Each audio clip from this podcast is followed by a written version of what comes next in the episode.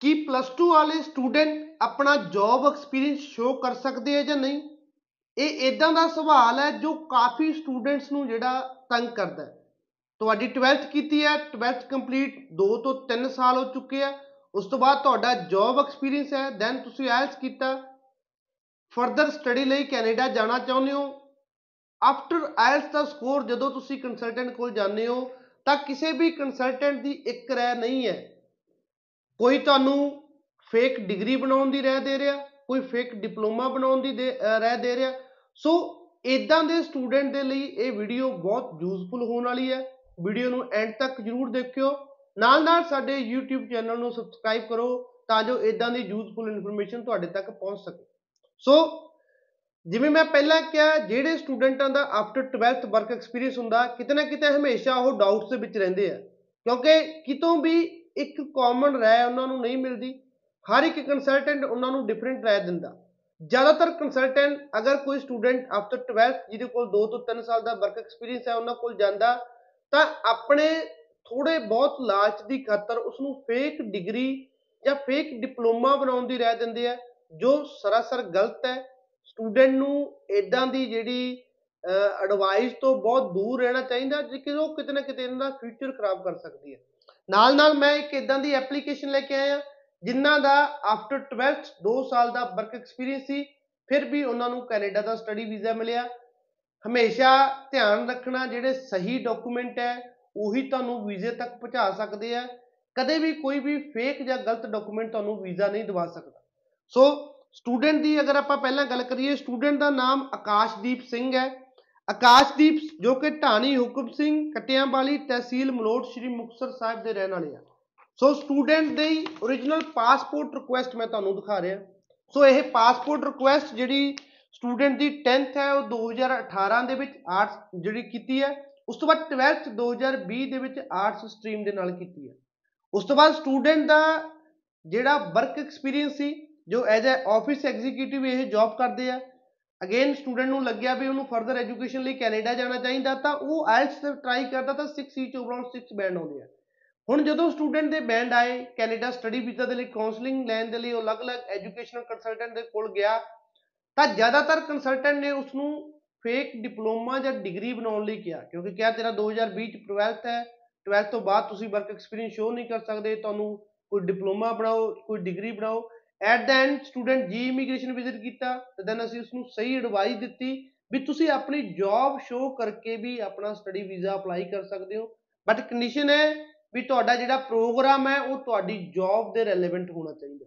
ਸੋ student ਨੂੰ ਅਸੀਂ Loyalist college general arts and science the diploma ਲੈ ਕੇ ਦਿੱਤਾ ਜਿਸ ਦੇ ਕੈਰੀਅਰ ਆਊਟਕਮ ਕਿਤੇ ਨਾ ਕਿਤੇ ਜਿਹੜੇ ਆਫਿਸ ਅਸਿਸਟੈਂਟ ਦੀ ਜੌਬ ਨੂੰ ਲੀਡ ਕਰਦੇ ਆ। ਸਟੂਡੈਂਟ ਨੇ 2 ਦਸੰਬਰ ਨੂੰ ਆਪਣੀ ਐਪਲੀਕੇਸ਼ਨ ਅਪਲਾਈ ਕੀਤੀ ਤਾਂ 9 ਦਸੰਬਰ ਨੂੰ ਉਹਨਾਂ ਨੂੰ ਕੈਨੇਡਾ ਦਾ ਸਟੱਡੀ ਵੀਜ਼ਾ ਯਾਨੀ ਕੈਨੇਡਾ ਜਾਣ ਦਾ ਸੁਪਨਾ ਉਹਨਾਂ ਦਾ ਪੂਰਾ ਹੋਇਆ। ਤੁਹਾਡੀ ਵੀ ਅਗਰ ਇਦਾਂ ਦੀ ਪ੍ਰੋਫਾਈਲ ਹੈ, ਅਗਰ ਤੁਹਾਨੂੰ ਕੋਈ ਕੰਸਲਟੈਂਟ ਇਦਾਂ ਗਾਈਡ ਕਰ ਰਿਹਾ ਵੀ ਫੇਕ ਡਿਪਲੋਮਾ ਜਾਂ ਡਿਗਰੀ 'ਚ ਜਾਓ, ਹਮੇਸ਼ਾ ਜਿਹੜਾ ਧਿਆਨ ਰੱਖਣਾ ਵੀ ਇਦਾਂ ਦੇ ਡਿਸੀਜਨ ਤੋਂ ਜਿਹੜਾ ਆਪਣਾ ਬਚਾਅ ਕਰੋ। ਕਿਉਂਕਿ ਜੋ ਸਟੱਡੀ ਵੀਜ਼ਾ ਹੈ, ਉਹ ਟੈਂਪਰੇਰੀ ਵੀਜ਼ਾ ਕਲਾਸ ਹੈ। ਟੈਂਪਰੇਰੀ ਵੀਜ਼ਾ ਕਲਾਸ ਦੇ ਵਿੱਚ ਨੰਬਰ ਆਫ ਐਪਲੀਕੇਸ਼ਨ ਬਹੁਤ ਜ਼ਿਆਦਾ ਹੁੰਦੀਆਂ। ਤੁਸੀਂ ਮੰਨੋ, ਤੁਸੀਂ ਫੇਕ ਡਿਪਲੋਮਾ ਲਾ ਕੇ ਆਪਣਾ ਵੀਜ਼ਾ ਅਪਲਾਈ ਕਰ ਦਿੱਤਾ, ਤੁਹਾਨੂੰ ਕੈਨੇਡਾ ਦਾ ਸਟੱਡੀ ਵੀਜ਼ਾ ਮਿਲ ਗਿਆ। ਬਟ ਸਟੱਡੀ ਵੀਜ਼ਾ ਤੇ ਜਿਹੜੀ ਕਹਾਣੀ ਉਹ ਖਤਮ ਨਹੀਂ ਹੁੰਦੀ। ਤੁਸੀਂ ਜਾ ਕੇ post graduate work permit apply ਕਰੋਗੇ। ਚਲੋ, ਉਹ ਵੀ ਤੁਹਾਨੂੰ ਮਿਲ ਜਾਏਗਾ। ਉਸ ਤੋਂ ਬਾਅਦ ਜਦੋਂ ਤੁਸੀਂ ਪਰਮਨੈਂਟ ਰੈਜ਼ੀਡੈਂਸੀ ਦੇ ਲਈ ਅਪਲਾਈ ਕਰੋਗੇ, ਯਾਨੀ ਪੀਆਰ ਲਈ ਅਪਲਾਈ ਕਰੋਗੇ, ਉਦੋਂ ਤੁਹਾਡਾ ਸਾਰਾ ਬੈਕਗ੍ਰਾਉਂਡ ਚੈੱਕ ਹੁੰਦਾ। 10th onwards ਤੁਹਾਡੀ ਐਜੂਕੇਸ਼ਨ ਚੈੱਕ ਹੁੰਦੀ ਹੈ। ਐਂਡ ਤੁਹਾਡਾ ਪੁਲਿਸ ਕਲੀਅਰੈਂਸ ਸਰਟੀਫਿਕੇਟ ਤੁਹਾਨੂੰ ਦੇਣਾ ਪੈਂਦਾ, ਤੁਹਾਡਾ ਬਰਥ ਸਰਟੀਫਿਕੇਟ ਤੁਹਾਨੂੰ ਦੇਣਾ ਪੈਂਦਾ, ਉਦੋਂ ਤੁਹਾਡੇ ਇਕੱਲੇ ਇਕੱਲੇ ਡਾਕੂਮੈਂਟ ਚੈੱਕ ਹੋਣਗੇ। ਜਿਹੜੇ ਬੱਚੇ ਅੰਟੈਰੀਓ ਬ੍ਰਿਟਿਸ਼ ਕੋਲੰਬੀਆ ਕਿਊਬੇਕ ਦੇ ਵਿੱਚ ਜਾਂਦੇ ਆ, ਉਹਨਾਂ ਨੂੰ ਆਪਣੀ ਡਿਗਰੀ ਵੀ ਵੈਲਿਊਏਟ ਕਰਾਉਣੀ ਪੈਂਦੀ ਹੈ ਸੋ ਤੁਹਾਡੀ ਫੇਕ ਡਿਗਰੀ ਡਿਪਲੋਮਾ ਤੁਹਾਨੂੰ ਇੱਕ ਵਾਰ ਸਟੱਡੀ ਵੀਜ਼ਾ ਦਵਾ ਸਕਦੀ ਹੈ ਉਸ ਤੋਂ ਬਾਅਦ ਪੀਜੀਡਬਲਯੂਪੀ ਦਵਾ ਸਕਦੀ ਹੈ ਬਟ ਤੁਹਾਨੂੰ ਪੀਆਰ ਨਹੀਂ ਦਵਾ ਸਕਦੀ। ਬਹੁਤ ਘੱਟ ਹੁੰਦਾ ਵੀ ਫੇਕ ਡਿਪਲੋਮਾ ਡਿਗਰੀ ਵਾਲਿਆਂ ਦੀ ਜਿਹੜੀ ਵੈਸ ਹੋਵੇ ਜਾਂ ਉਹਨਾਂ ਦੀ ਪੀਆਰ ਹੋ ਜੇ। ਸੋ 4 ਤੋਂ 5 ਸਾਲਾਂ ਬਾਅਦ ਵਾਪਸ ਆਪਣੀ ਕੰਟਰੀ ਆਉਣਾ ਬਹੁਤ ਔਖਾ ਹੈ। ਜਦੋਂ 4 ਸਾਲ ਤੁਸੀਂ ਕੈਨੇਡੀਅਨ ਲਾਈਫ ਜਿਉ ਕੇ ਆਉਣੇ ਹੋ ਤਾਂ ਵਾਪਸ ਇੰਡੀਆ ਦੇ ਵਿੱਚ ਆ ਕੇ ਸਰਵਾਈਵ ਨਹੀਂ ਕਰ ਸਕਦੇ। ਸੋ ਹਮੇਸ਼ਾ ਕਦੇ ਵੀ ਕਿਸੇ ਵੀ ਫੇਕ ਡਾਕੂਮੈਂਟ ਜਾਂ ਫੇਕ ਡਾਕੂਮੈਂਟ ਦੀ ਰਾਇ ਦੇਣ ਵਾਲੇ ਬੰਦੇ ਤੋਂ ਦੂਰ ਰਹਿਣਾ, ਜੋ ਵੀ ਜੈਨੂਇਨ ਤੁਹਾਡਾ ਕੇਸ ਹੈ ਉਸ ਦੇ ਅਕੋਰਡਿੰਗ ਵੀਜ਼ਾ ਅਪਲਾਈ ਕਰੋ। ਵੀਜ਼ਾ ਆਫੀਸਰ ਨੇ ਵੀਜ਼ਾ ਦੇਣ ਵੇਲੇ ਚਾਰ ਗੱਲਾਂ ਦਾ ਧਿਆਨ ਰੱਖਣਾ। ਸਭ ਤੋਂ ਪਹਿਲਾਂ ਤੁਹਾਡੀ ਅਕੈਡਮਿਕ ਪਰਫਾਰਮੈਂਸ ਚਾਹੇ ਤੁਸੀਂ 12th 2019 ਚ ਕੀਤੀ ਹੈ ਚਾਹੇ 12th 2020 ਦੇ ਵਿੱਚ ਕੀਤੀ ਹੈ। ਬਟ ਤੁਹਾਡੀ ਅਕੈਡਮਿਕ ਪਰਫਾਰਮੈਂਸ ਕੀ ਹੈ?